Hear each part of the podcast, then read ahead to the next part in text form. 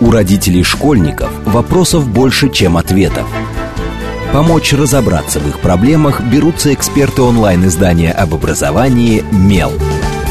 Радиошкола «Большой разговор». Программа предназначена для лиц старше 16 лет. Добрый день, в эфире Радиошкола. Это совместный проект радиостанции «Говорит Москва» интернет-издание об образовании и воспитании детей «Мел».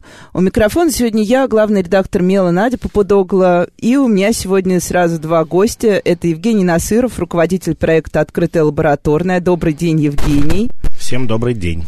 И Алексей Иванченко, физик-экспериментатор, инженер-изобретатель, завлаб и автор научного шоу «Открытый лабораторный». Добрый день, Алексей. Здравствуйте, здравствуйте. И обсуждаем мы сегодня тему, а, касающуюся, мне кажется, большинства родителей и немного детей, но детей чуть поменьше, потому что заблуждаются в основном родители, как известно. Это научные мифы и заблуждения тех самых взрослых а, и их детей. А, когда мы думали, как назвать все это, все это наше сегодняшнее шоу, а судя по тому, что у нас происходило перед эфиром, у нас будет именно шоу больше, чем разговор о научных мифах, а, мы а, внимательно все смотрели все, что делает открытая лабораторная. И э, стандартно, когда пишут, собственно, про вашу деятельность, всегда употребляется слово просветительская работа. Вот просветительская работа. Давайте попробуем сначала с этого. Что это для вас такое? Цель, и средства? Ну, для нас, на самом деле, это все фан. Вот. Нам нравится то что, то, что мы делаем. Нам нравится заниматься тем, чем мы занимаемся. Но я, по крайней мере, за себя говорю, а то Леша, что меня сейчас так посмотрел э, скептически. Я посмотрел на тебя внимательно. Да, да, да. Нет, но на самом деле... Э, Леша, интересны цели. Э, жизнь, вообще мир, интересно, что такое мир и человек так интересно устроен, хочется знать об этом больше, и хочется об этом рассказывать максимально интересным, таким игровым, интерактивным образом. Вот. Я вообще считаю, что э, самый лучший формат, формат интерактивный, когда человек, когда слушатели максимально вовлечены, э, участвуют в процессе тем или иным образом, вот, когда у них не пассивная роль, как на лекции, вот, а все-таки такая максимально активная, а у нас она ровно такая, то есть у нас, как же, как устроена наша акция, поскольку понятно, что не все слушатели знают или были, э, сначала люди приходят э, в какое-то место, это может быть университет или институт научный, или там музей, библиотека, им раздают буклеты с заданиями, вот, и они сначала отвечают, на, собственно, на вопросы, а потом начинается самое интересное, выходит ученый и подробно разбирает каждое задание, каждый вопрос, объясняет, э, какой ответ правильный, значит, почему так, почему ответ именно такой, а, значит, и, собственно, каждый человек в процессе узнает, э, правильно он ответил или нет, то есть есть такой элемент азарта, но и он, соответственно, а, получ, получает свой какой-то балл, то есть он видит, сколько он там правильно ответил, сколько неправильно, хотя мы всегда подчеркиваем, что у нас тут не ЕГЭ, у нас такой, наоборот, анти-ЕГЭ. И, э, то есть можно не отчаиваться. Да, да, совершенно не важно, совершенно не важно, Жизнь кто не закончилась. Да, да, да. На, да. на самом деле, э, открытая лабораторная – это акция не э, проверки знаний. Наоборот, вы совершенно не обязаны знать то, что мы спрашиваем. А, это скорее такая форма поделиться, ну вот собрались э, несколько ученых, э, специалистов в своей области, которые знают много интересного. И нам очень хочется рассказать об этом. Ну вот, как Евгений уже сказал, действительно максимально активная форма – это форма викторины. Поэтому мы выбрали именно эту форму. То есть это наша форма рассказать всем о каких-то очень интересных вещах. Ну, то есть, по сути, викторина просто подводит к рассказу и служит как такой вот момент э, вхождения людей, когда ты вроде бы и проверил себя, и даже там что-то узнал о себе, но плюс ко всему еще получил рассказ. У нас на первой викторине, на, нашей, на первой лабе э, в 16 А сколько уже лаб... А, вот, 16 В 16 год. году первая была.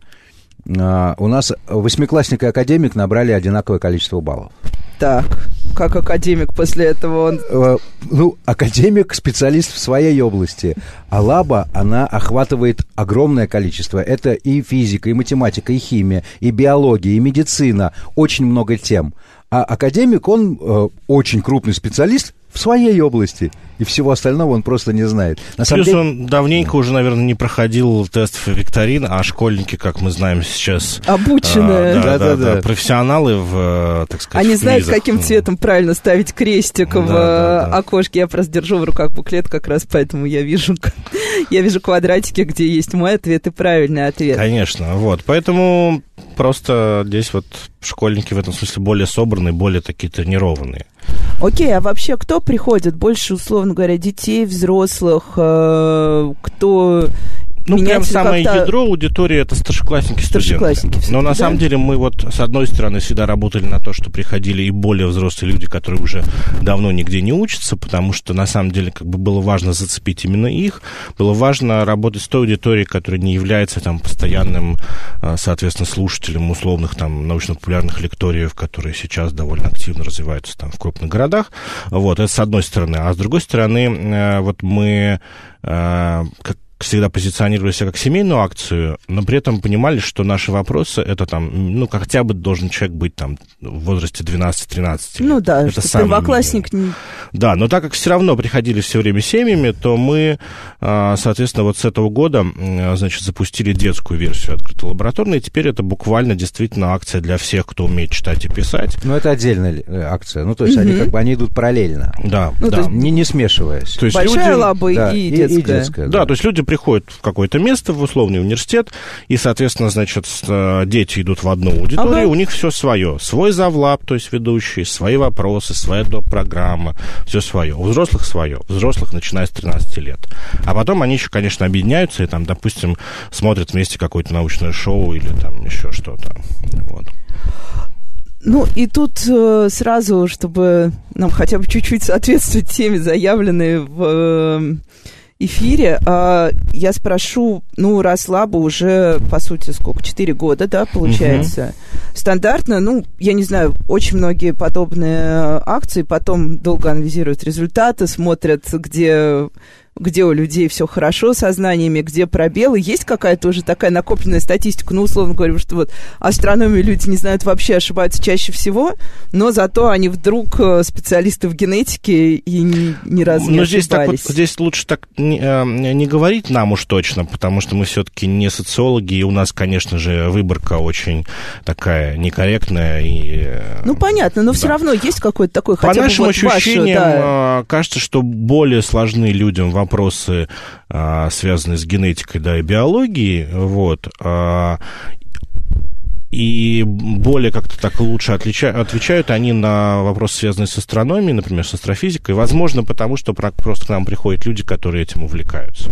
Поэтому я бы ну, здесь ну, вот... Я бы... Да, Алексей опять деле, смотрит да, скептически. Я, да, потому что, ну, поскольку я э, являюсь бессменным завлабом э, Э, нашей акции, и не только э, ежегодной. То есть у нас есть ежегодная акция, которая проходит раз в год обязательно. Mm-hmm. И еще у нас есть такая выездная история нашей открытой лабораторной, которая ездит там по разным городам, по всей стране, собственно говоря. Мы а, проводим... вот я хотел как раз спросить, регионы-то могут Да, конечно, да, мы, да, конечно, мы возим эту акцию обязательно. И э, я езжу с этой акцией, то есть я провожу э, таких открытых лабораторных в год не одну, а несколько десятков. И э, я точно, поскольку я общаюсь напрямую с аудиторией, э, а, нету, знаете, даже нету, я пытался проводить этот анализ по городам, а вот здесь, а вот здесь, а да, вот да, здесь. Да. Нет, не поддается совершенно. То есть э, э, либо мало вводных, э, либо у меня просто не хватает статистических данных да, для того, чтобы сделать этот анализ. А, по-разному. А, можно, я могу сказать, какие темы интересны. Да, давай. То есть вот на разные темы люди по-разному реагируют в обсуждении. Генетика и э, астрономия, астрофизика, вообще физика. Это вот две темы, которые прям э, очень людей интересуют. Следующая медицина. Ну, то есть то, что они чувствуют как... Э... Как прикладное. Да, непосредственно влияющее на их жизнь. Да. Или дающее веру жизнь в будущем. Если... А что меньше? Прям вот так вот... Э, ну, я, нет, я, еще, нет, нет, нет, нет, нет. Интерес есть ко всему, интерес есть ко всему. Тут э, скорее э, можно сказать, в чем люди, вот я, например, могу точно сказать совершенно про физику, поскольку для меня это более актуальная тема. В физике люди часто ошибаются, то есть на физические вопросы часто отвечают неправильно. Особенно те, кто это делает быстро. Почему-то у людей это в голове. Надо быстрее, быстрее, быстрее первым э, поднять Сдать руку, листик. что я закончил. Да, это, как правило, эти люди э, чаще ошибаются. Ну, это же такая э, школьная парадигма, и тут, на самом деле, я хотела задать этот вопрос чуть позже, но задам тогда прямо сейчас. А вот по школьникам, которые приходят, есть какое-то ощущение вообще? Потому что у нас же сейчас школы, ну, очень активно говорят о себе, что школы стали профильными, действительно, почти, ну, в Москве, если мы говорим, в Москве в, во всех больших э, холдингах есть куча профильных классов, и физические, и э, медицинские, и так далее, и так далее, инженерные, в общем, практически все. Но есть какое-то ощущение, что прям вот э, наши ну, мне кажется, что должны приходить как раз ребята, как-то вот связанные с такими профильными классами, у которых есть какой-то бэкграунд уже школьный. Но есть ощущение каких-то там школьных недоработок, например, в той же физике, э, что дети всегда, ну, что дети, например, как-то неправильно анализируют вопросы, и тут уже не с точки зрения подготовки к ЕГЭ, а с точки зрения именно науки, что они не могут найти ответ. На самом деле, я могу сказать, что дети, школьники лучше ориентируются в вопросах э, и с большим уважением относятся к вопросам, чем взрослые. Э, если у нас в, присутствуют вопросы в отрицательной форме, например, э, ну, э, нервные клетки никогда не восстанавливаются. Ага. А, отрицательная форма, а ответ у нас ну, либо да, либо нет. Да. А, то, то есть, есть утверждение верное или утверждение да. неверное? Вот, вот э, здесь э, все э, нервные клетки никогда не восстанавливаются. Да, не восстанавливаются. Нет, не восстанавливаются. И люди, вот взрослые, начинают в этом плавать а, учащиеся школы чаще соображают, что здесь нужно либо согласиться, либо не согласиться. То есть, да, это согласие. То есть они нет. просто проактивнее работают с самим вопросом. Да, да. Да, это вот это однозначно. Так нервные клетки восстанавливаются? А, да. Восстанавливаются, да. Так, отлично. Мы Про... хотя бы один, один Нервничать мы... на здоровье, как говорится. Ну, на самом деле, если это правда интересно, они действительно восстанавливаются. Просто в отличие... Откуда родился вообще этот миф? А, нервные клетки, нейроны, они в отличие от всех остальных клеток не делятся. Ага. Когда ученые обнаружили это свойство нейронов, они сказали, ну все, нервные клетки не устанавливаются. То есть э, сколько вот у вас было заложено, столько и есть, больше не будет. На самом деле нервные клетки восстанавливаются, они рождаются, просто они рождаются не делением, они рождаются э, в клетках мозга, потом мигрируют по э, нейросети и встраиваются в нее. То есть нервные клетки восстанавливаются. Отлично, потому что у нас как раз была дискуссия после того, как мой ребенок посмотрел «Смешариков». Там тоже сказали, что нервные клетки восстанавливаются. И вот он с кем-то из близких, я слышала, дискутировал. Но отсылка на «Смешариков» не всегда работает когда, как аргумент. А, окей, а какие еще какие-нибудь такие нелепые э, вот э, бытовые заблуждения, которых а часто... вот у нас обычно такие в первой рубрике под названием Реникса, вот можно хоть вторую взять, э, хоть последний вопрос. Так, вот какой вам волосы человека могут посидеть за одну ночь. Как вы думаете? Нет. Почему? Волосы, вы разве, разве не, в кино сколько раз показывали? Там, помните, Ви От страха, Гоголя, да, вот да, это вот раз. Вам он там за ночь посидел. Дедушка, может быть, или прадедушка рассказывал, как вот, так сказать, э, в плен попал. Не хорошо, конечно, об этом в ироническом ключе говорить, но условно, да, там какой-то тяжелый такой все мы пограничный слышали, с жизнью Давай, случай. Без, без, да, без, без трагедии, просто все мы слышали, что в результате стресса... Стресса, да, да лю, лю, люди сидеют. На самом деле, конечно же, как правильно Женя сейчас скажет, это это миф. Да, да. За я одну знаю ночь это нельзя посидеть. потому что я ходила к врачу, когда у меня был стресс, э, и я начала сидеть, вот, и мне сказали, не волнуйся, за одну ночь ты не посидишь. И я расслабилась, на самом деле. Окей, Более любые кошки могут важные, вызывать да. аллергию, но тут я уверена, что не любые. Сам, на самом деле, э, правильный ответ здесь, что любые, любые кошки вызов, могут вызывать аллергию. Потому ну, что вот. аллергию вызывает э, в кошках примерно все. Слюна, их там частицы кожи, ну, их, в извините, в основ... испражнения. Ну, в основном, на самом деле, фермент, который вызывает э, аллергию, я хоть и физик, а не биолог, но я да, уже вот я столько, тоже сижу да, так ну, и чувствую просто, себя неловко. Просто, ну, я готовлюсь к лаве, поскольку мы ее уже проводили, а, и я ее проводил э, еще, вот, ну, откры, вот саму основную акцию я проводил еще в, в паре с биологом, прекрасной девушкой, которая работает в Париже. Она специалист по онкологии, великолепный биолог. Я от нее еще очень много узнал. Поэтому я так уверен теперь. На самом деле, вот тот фермент, который вызывает аллергию, он и у кошек, и у собак, вот у животных, он располагается в основном в липидном слое подкожном. Угу. И неважно, лысая кошка. Не связано никак с шерстяным да, покровом. Или она сильно волосатая, аллергия не на шерсть. А Короче а вот говоря, лысые фермент. кошки, которые сфинксы, тоже э, вызывают, вызывают аллергию. аллергию. Да. И это на самом деле вот, вот сейчас вы произнесли очень важную вещь, потому что э, классическая трагедия семей с детьми, когда люди знают, что у кого-то есть там, условно говоря, аллергия, они долго выбирают породу, и есть целый список пород, вот если погуглить, то мы точно совершенно его найдем, пород собак и кошек, которые якобы не вызывают аллергию, в итоге люди берут животное, а Потом через пару месяцев пишут, друзья, да, что-то да. пошло не так, заберите нашу дорогую кошечку. На самом деле у меня э, две собаки, э, китайские хохлатые, которые сами аллергики. Да, это, мне кажется, собаки, которым очень тяжело в России. Да, нет, им очень легко в России. Да? Ну да. ладно, мне всегда было их так им очень, Нет, нет, нет, они классные. Они, э, ну, во-первых, они частично лысые все-таки. Э, вот они считаются э, антиаллергенными, то есть они сами аллергики. Если у меня собачка, там девочка сожрет что не то, все, она тут же покрывается язвами, ну не язвами, экзамами. Вот я поэтому я видел, что да. бывает с ними, когда они Но съедают. Это, это лечится, да, это на самом деле это все не страшно. И у них волосы, они шерсть, э, то есть у них нет. Тем не менее, у тех, у кого есть аллергия на животных, приходя ко мне, прекрасно ловят эту аллергию по полной программе. Так, ну, Давайте я... сразу скажем еще слушателям, что если им нравятся наши вопросы, то онлайн-версия открытой лабораторной доступна и сейчас. Заходите на сайт. На да, и, кстати, сайт, я вчера уже laba.media. Да, вот. Там это все есть, можно все пройти, соответственно, все узнать.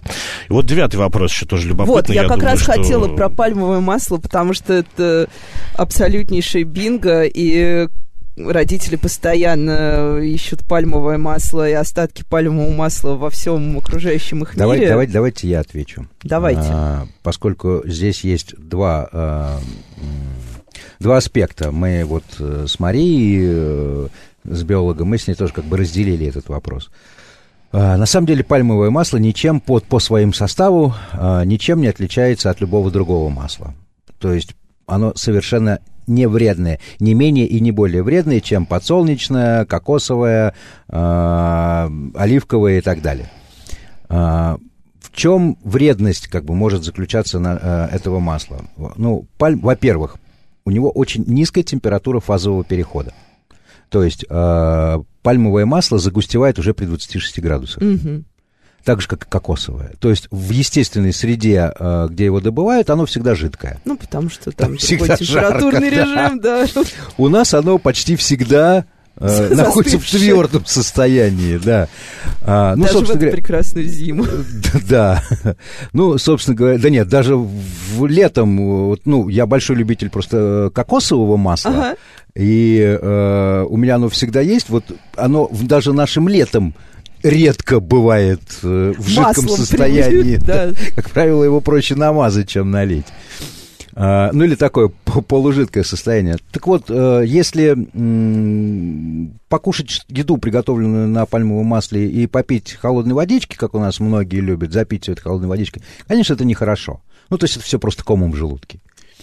А так, в принципе, то есть вот именно низкая температура фазового перехода, он очень, э, при, при, при очень э, небольшой температуре уже становится э, густым. Когда э, родители, там, мамы, папы, бабушки, дедушки смотрят на состав продуктов, видят там пальмовое масло, но при этом они, например, держат огромную, там, не знаю, коробку с печеньем, вот, вредно не пальмовое масло в этом печенье, а жрать печенье как бы... Коробками. Мальчиш, мальчиш, кибальчиш или мальчиш плохиш. Да, да, да, мальчиш плохиш. Не, ну вот вы смеетесь, а я один раз э, принесла сушки, не почитала состав с пальмовым маслом, только меня дома обвинили, что я пытаюсь всех травить. Тут так, смотрите, э, опять же, что касается масла, очень важно, очень важен производитель, потому что пальмовое масло, как и любое другое масло, бывает разного качества. То есть есть пальмовое масло техническое, есть их огромное количество там, оно разной частоты, а, потому что для разных целей. Там техническое масло, оно не требует столь глубокой очистки. И поэтому не, а, не, не, не очень порядочный производитель э, в целях экономии может закупать масло низкой а, формы ну, очистки. Да.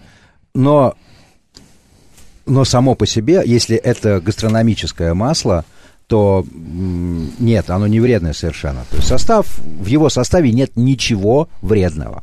Ну, вот у меня тут Если шпаргалочка, да. и тут написано, что полезных полиненасыщенных кислот в пальмовом масле больше, чем в масле какао или сливочном масле.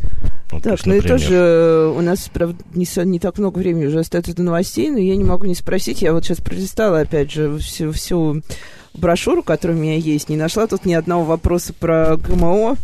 Ну, вот, было я в прошлых уверена, что они у вас были. Было, да, да, да. да. Вот э, какие-то вот эта вечная история про то, что, простите, что я спрашиваю, но без этого наша жизнь была бы неполной. Когда ты приходишь в магазин, помимо пальмового масла, все начинают э, анализировать. То есть я иногда вижу, да, как э, ну, поскольку... Все ищут геномодифицированные да, объекты. Да, все, причем люди приходят с памяткой, то есть человек стоит с смартфоном и явно смотрит Е580-88-12. Это не ГМО, вот. это добавки, это другая история. Вот.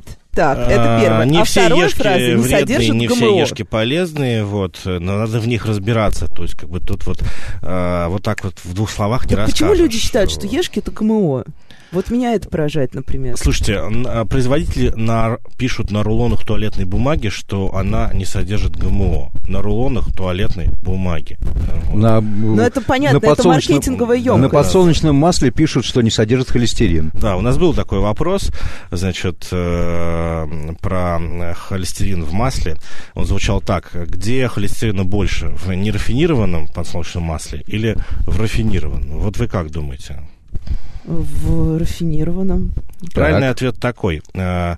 Э, э, холестерина просто вообще нету в подсолнечном масле. Все, холестерин... Как я после этого посмотрю в глаза, слушайте. Холестерин ну, ладно, в масле животного происхождения, а, собственно, подсолнечное масло растительное. Вот, поэтому... Ну, да, это вот, ну, потому что надо задуматься было, это, на самом это, деле. Это, Если это, я не да. стала, как те взрослые, Абсолютно. которые сразу Это маркетинг, на самом деле. Поверьте, мы тоже не родились с этим знанием прекрасным. На мы, сам... можно сказать, начали заниматься этим, чтобы побольше вот узнать. На самом деле, я могу сказать, что вот как раз а, это цель просветительской работы.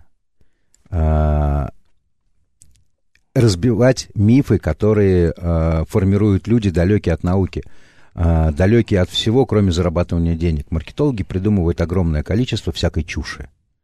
И люди, которые не разбираются в науке, обычный человек, который не обязан знать, где есть холестерин, где нет и так далее, он проглатывает эту информацию, верит ей и это неправильно, потому что человек не покупает какой-то продукт, потому что считает, что он вреден, потому что его убедили люди, которые ничего в этом не понимают.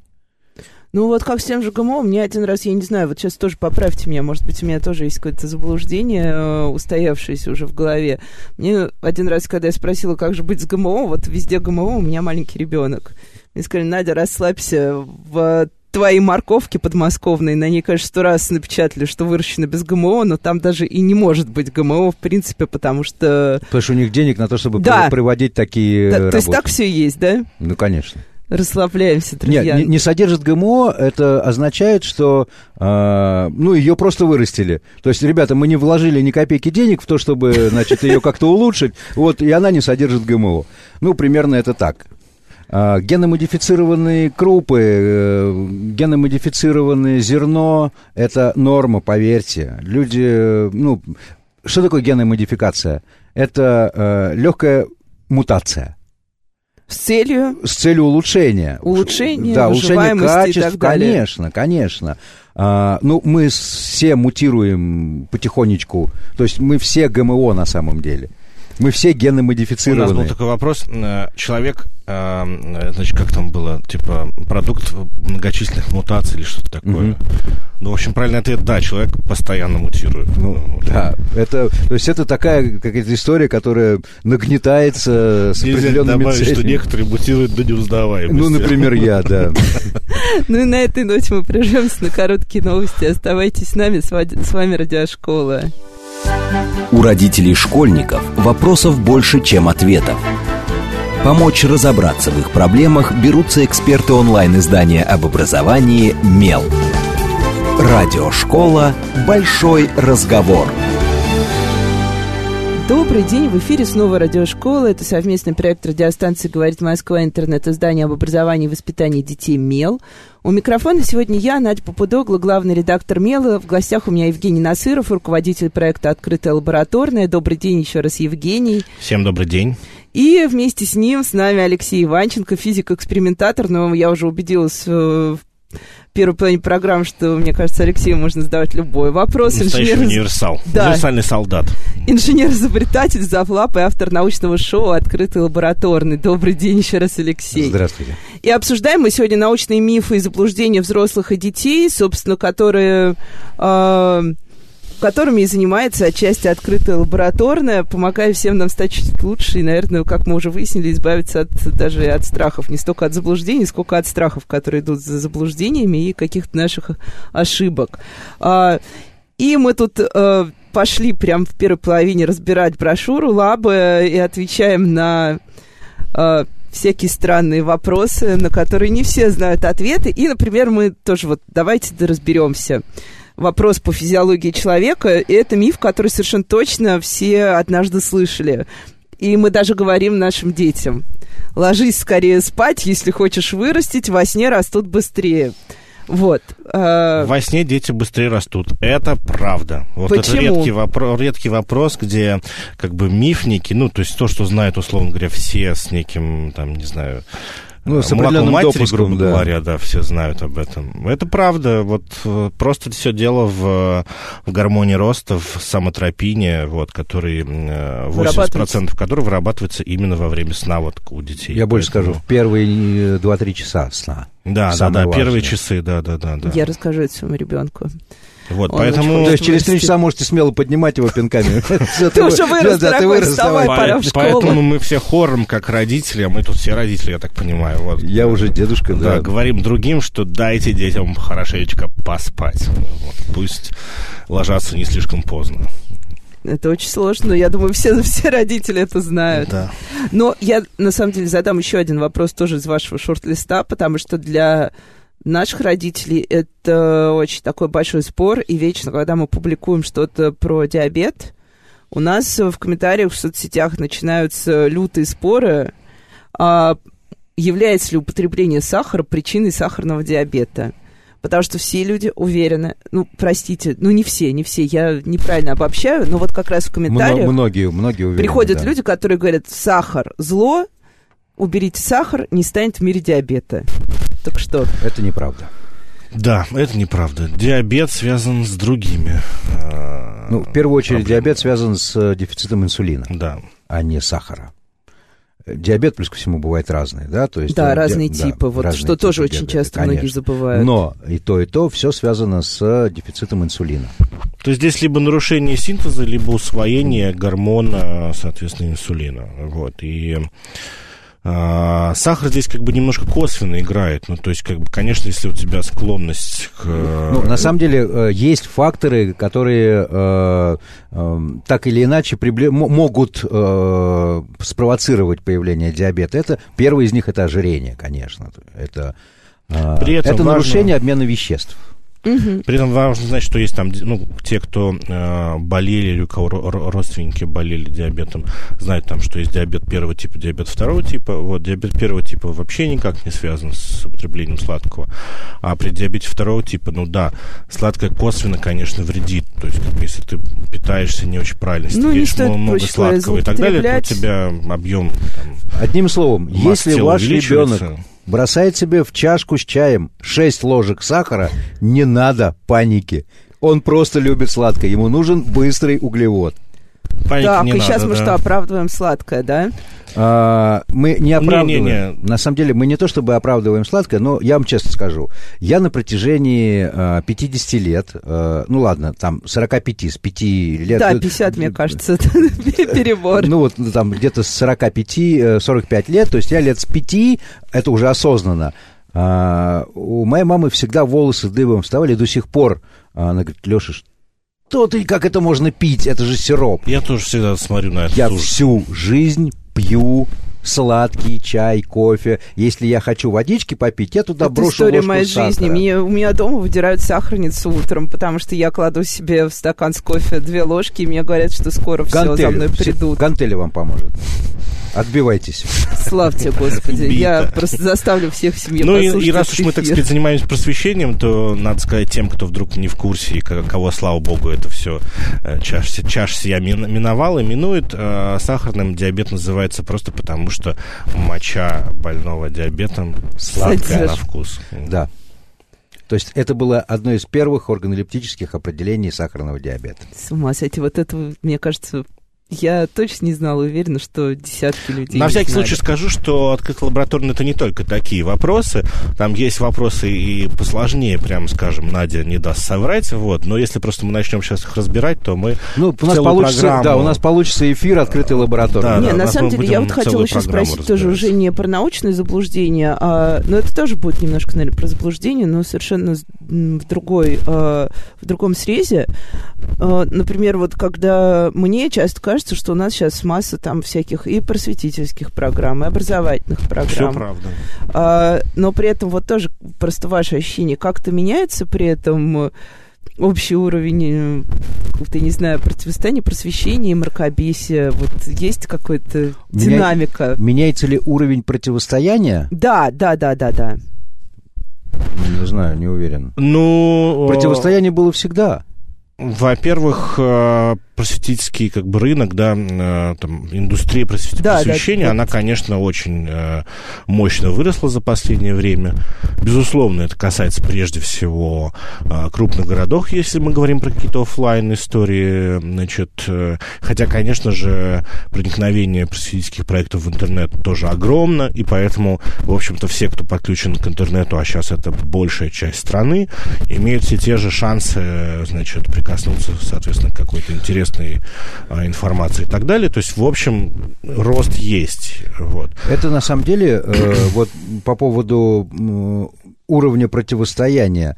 Ну, наверное, э, уровень противостояния никак не вырос, э, но то, что в обществе есть спрос, а научная, научпоп сейчас в тренде, это общепризнано, вот то, что есть в обществе спрос на это, на просветительские проекты, это говорит, конечно, в, сто- ну, в то, что наше общество все-таки растет.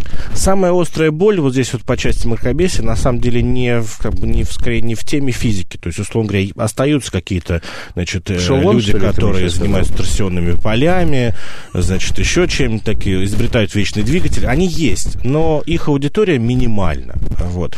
Совсем худо, на самом деле, и очень жестко обстоит дела, конечно же, в теме медицины.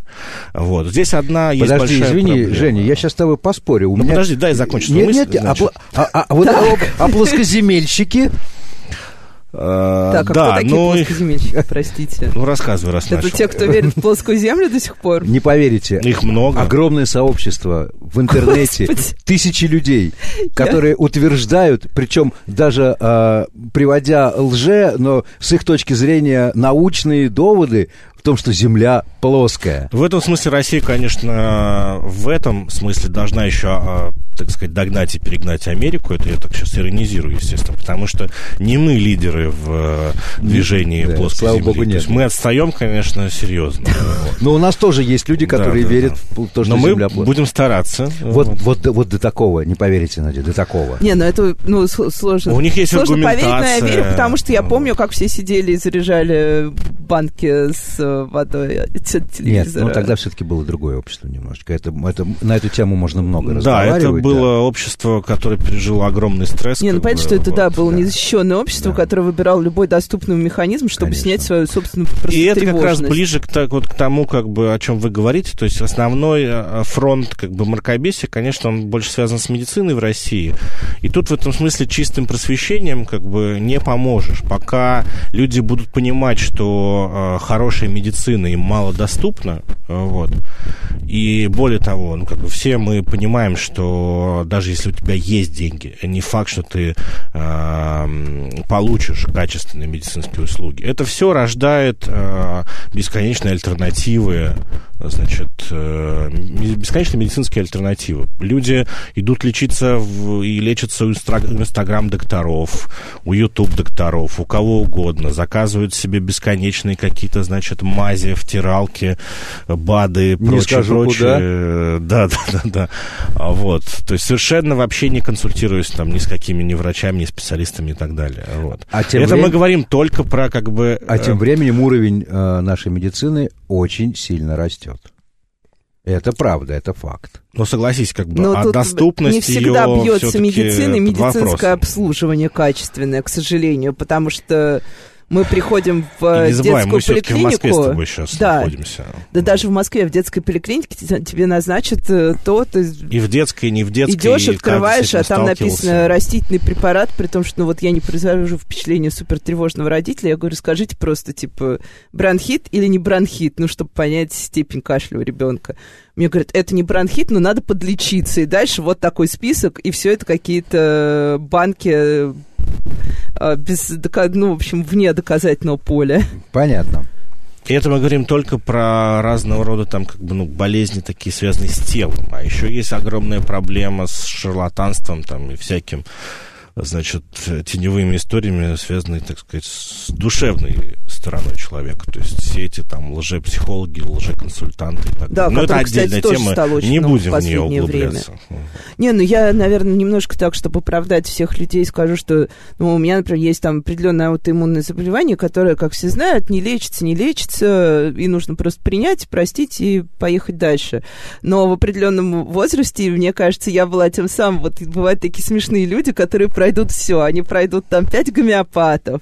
И просто в какой-то момент я когда посмотрела на эти банки, думаю, господи, что я делаю? Но, к счастью, вот у меня случился этот момент, и я не стала аддиктом, который еще другим раздает банки бесконечно. А, окей, тогда вот у вас участвует в лабе много ученых. Это правда, да. Ну, Спасибо ну, со- составляют, на самом деле, у нас авторы вопросов все люди не ниже кандидатов в доктора наук. Вот они приходят, как? У них тоже, они приходят с миссией просто, что они помогают? Или как-то вот, как вообще собирать ученых на такой проект? Легко, ну, сейчас, просто? сейчас действительно как бы многие понимают важность э, такой популяризационной работы с э, максимально массовой аудиторией, вот, и, конечно, с нами те ученые, которые в этом смысле тоже профессионально этим занимаются, и очень важный момент еще есть. Многие ученые понимают, ну, ученый это в любом случае человек с хорошей логикой и человек умный. А, многие ученые понимают, что а, они очень хорошие ученые, но они не умеют разговаривать с людьми, их не понимают. А, вот у нас таких э, много, то есть люди, которые хотят делиться своим знанием, но им для этого нужны переводчики. Вот, собственно говоря, наши научные редакторы э, и переводят с научного на русский. Ну, как раз вот в эти прекрасные, интересные вопросы, да, да которые получаются. Да. да, и вот это вот последняя наша акция, которая была 8 февраля, она традиционно проходит в этот день, День российской науки.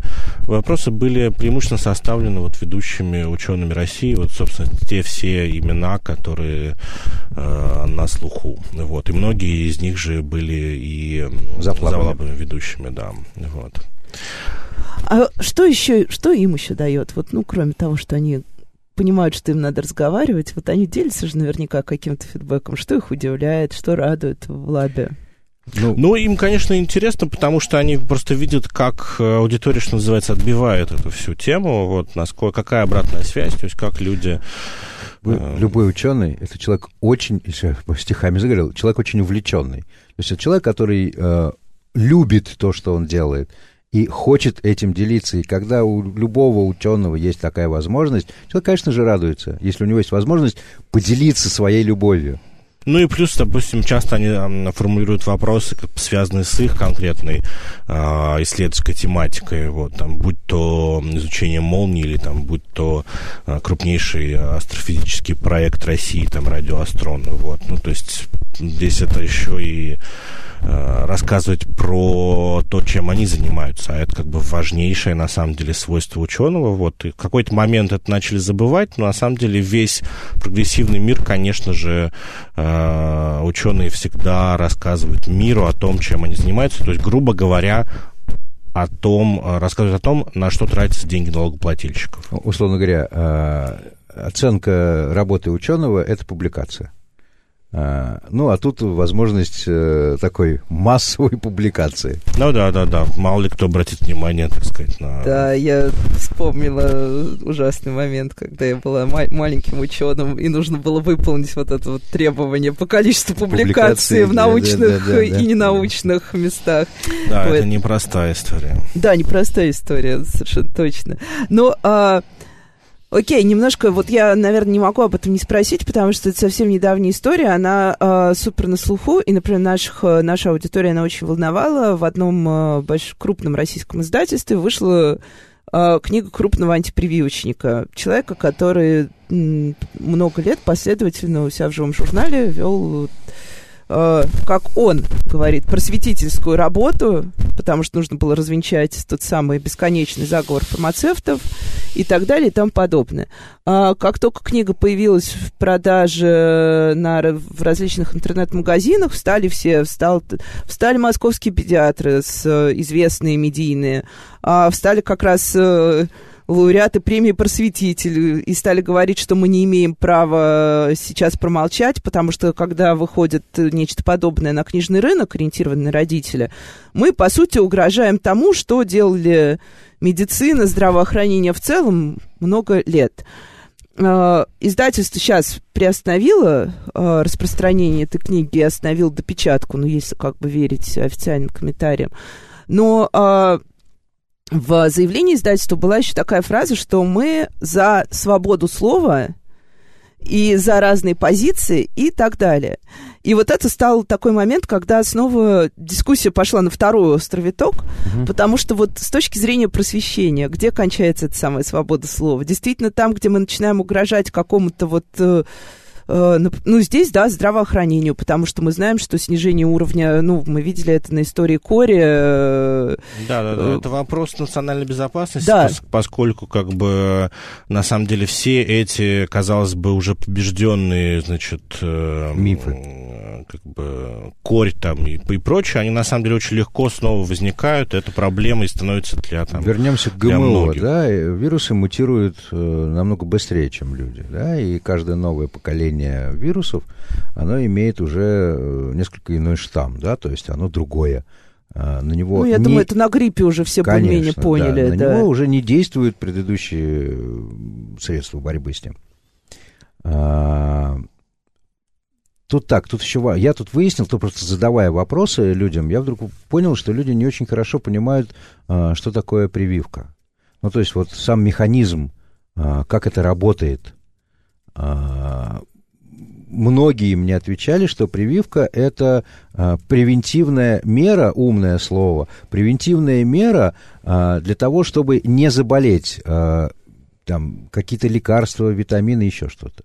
А, ну то есть это типа то, что выставляет барьер между тобой и болезнью. Да, да, то есть это какие-то лекарства заранее на здоровый организм. То есть, когда таких ответов набралось достаточно много, я схватился за голову. Потому что мало кто вообще понимает, ну, нет, надеюсь, много кто понимает, что такое прививка, да, что это заражение. А те, кто, а люди, которые услышали, что у меня ребенка заразят болезнью, а, а, да, и паника в глазах. А, вот на самом деле всем людям, которые интересуются, я бы посоветовал немножечко почитать про это. Это очень интересно.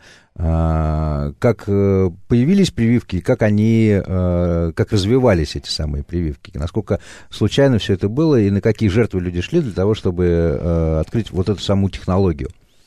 А, то, что прививки надо делать обязательно, конечно, прививки надо делать. Если у родителей есть какое-то опасение, ну, например, организм ребенка может быть ослаблен там какой-то болезнью, или а, он там подстудился, ослабленная иммунная система. Если вы боитесь делать прививку, просто сходите к врачу, к педиатру сходите.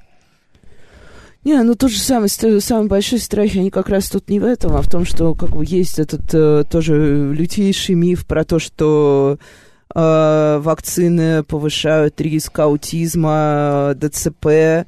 Да, да, это именно, может быть, это для вас следующий вопрос, не, потому не. что э, история про, про аутизм, она супер распространенная, и э, многие родители в спорах, э, а поскольку любой вход в социальную сеть с прививками, с темой прививок, он всегда генерирует огромный вал комментариев, и всегда родители говорят, вот, вы же видите, что у нас сколько стало детей с э, расстройствами аутистического спектра, и это, естественно, потому что вот у нас этот вал прививок. И дальше тут, ну вот, э, я, например, как не ученый, э, в таких дискуссиях стараюсь просто не участвовать, потому что я понимаю, что мне не хватит аргументов, да, я верю ученым, которые мне говорят, что связи нет, что она не доказана. Но при этом я не могу сказать кому-то, что я верю что ученым, потому что мне скажут, а мы не верим. Вот ну, вам здесь и не нужно быть авторитетом. Можно, в конце концов, там кому-то э, отправить, так сказать, какой-то авторитетный Ну, можно потегать, да, Петра Талантова, бедный Петр. Кого-нибудь, он отвечает да. у нас, мне кажется, уже за все медийные активации э, мракобесные. Так, спрошу... Я, я, да. я, я, можно, да, вот просто да. слегка срезюмирую э, вот эту тему. Э, мне бы хотелось э, дать маленький совет родителям, которые э, решают, делать ребенка прививку или нет. Прежде чем принимать такое решение, глубоко познакомьтесь с этим вопросом.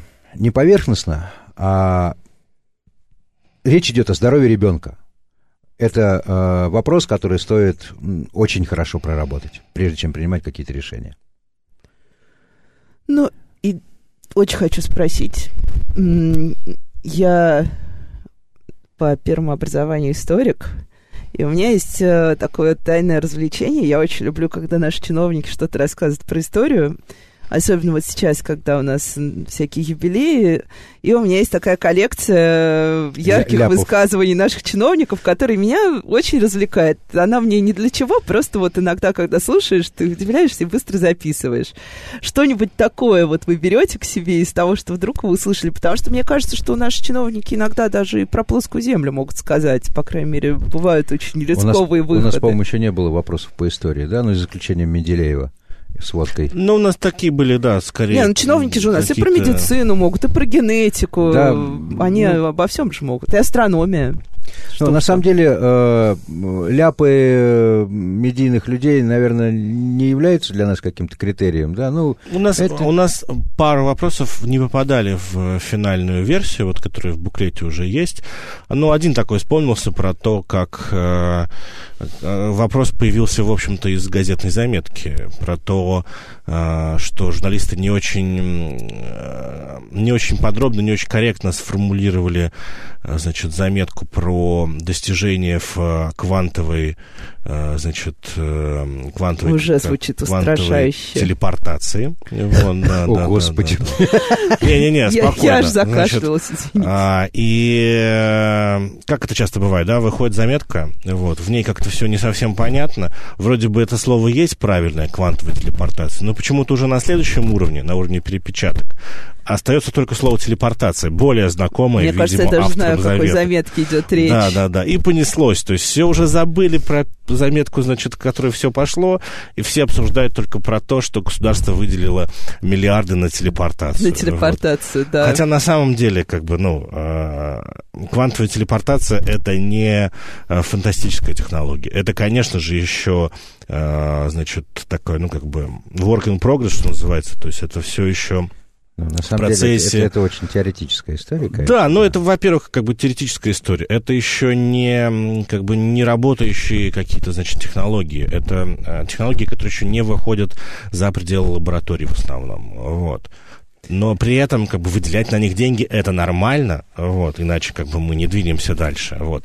А, а как бы квантовые технологии это безусловно. Но никто не выделял денег на то, чтобы придумать телепортацию. Да, да, да, да. Ну вот, наверное, такой самый ближайший пример. ну и при этом, да, у нас заканчивается время. Я, наверное, могу только добавить, что я прекрасно знаю, как это происходит. Вася, Вася, ты видел, наше российское правительство выделило деньги на некую квантовую телепортацию. Убери слово квантовую, в заголовок нужна только телепортация. Сразу, Короче, сразу да, будет больше трафика. и понятнее, конечно. Ну, в общем, мне кажется, это отличный финал, чтобы мы все были аккуратнее, на самом деле, неважно, кто мы, журналисты, родители, и пытались, да, больше узнать. Мне кажется, это касается не конечно. только прививок. Спасибо большое. Мне было интересно и весело. Я думаю, еще как-нибудь увидимся. С вами была Радиошкола. До встречи на следующей неделе. Счастливо. До свидания.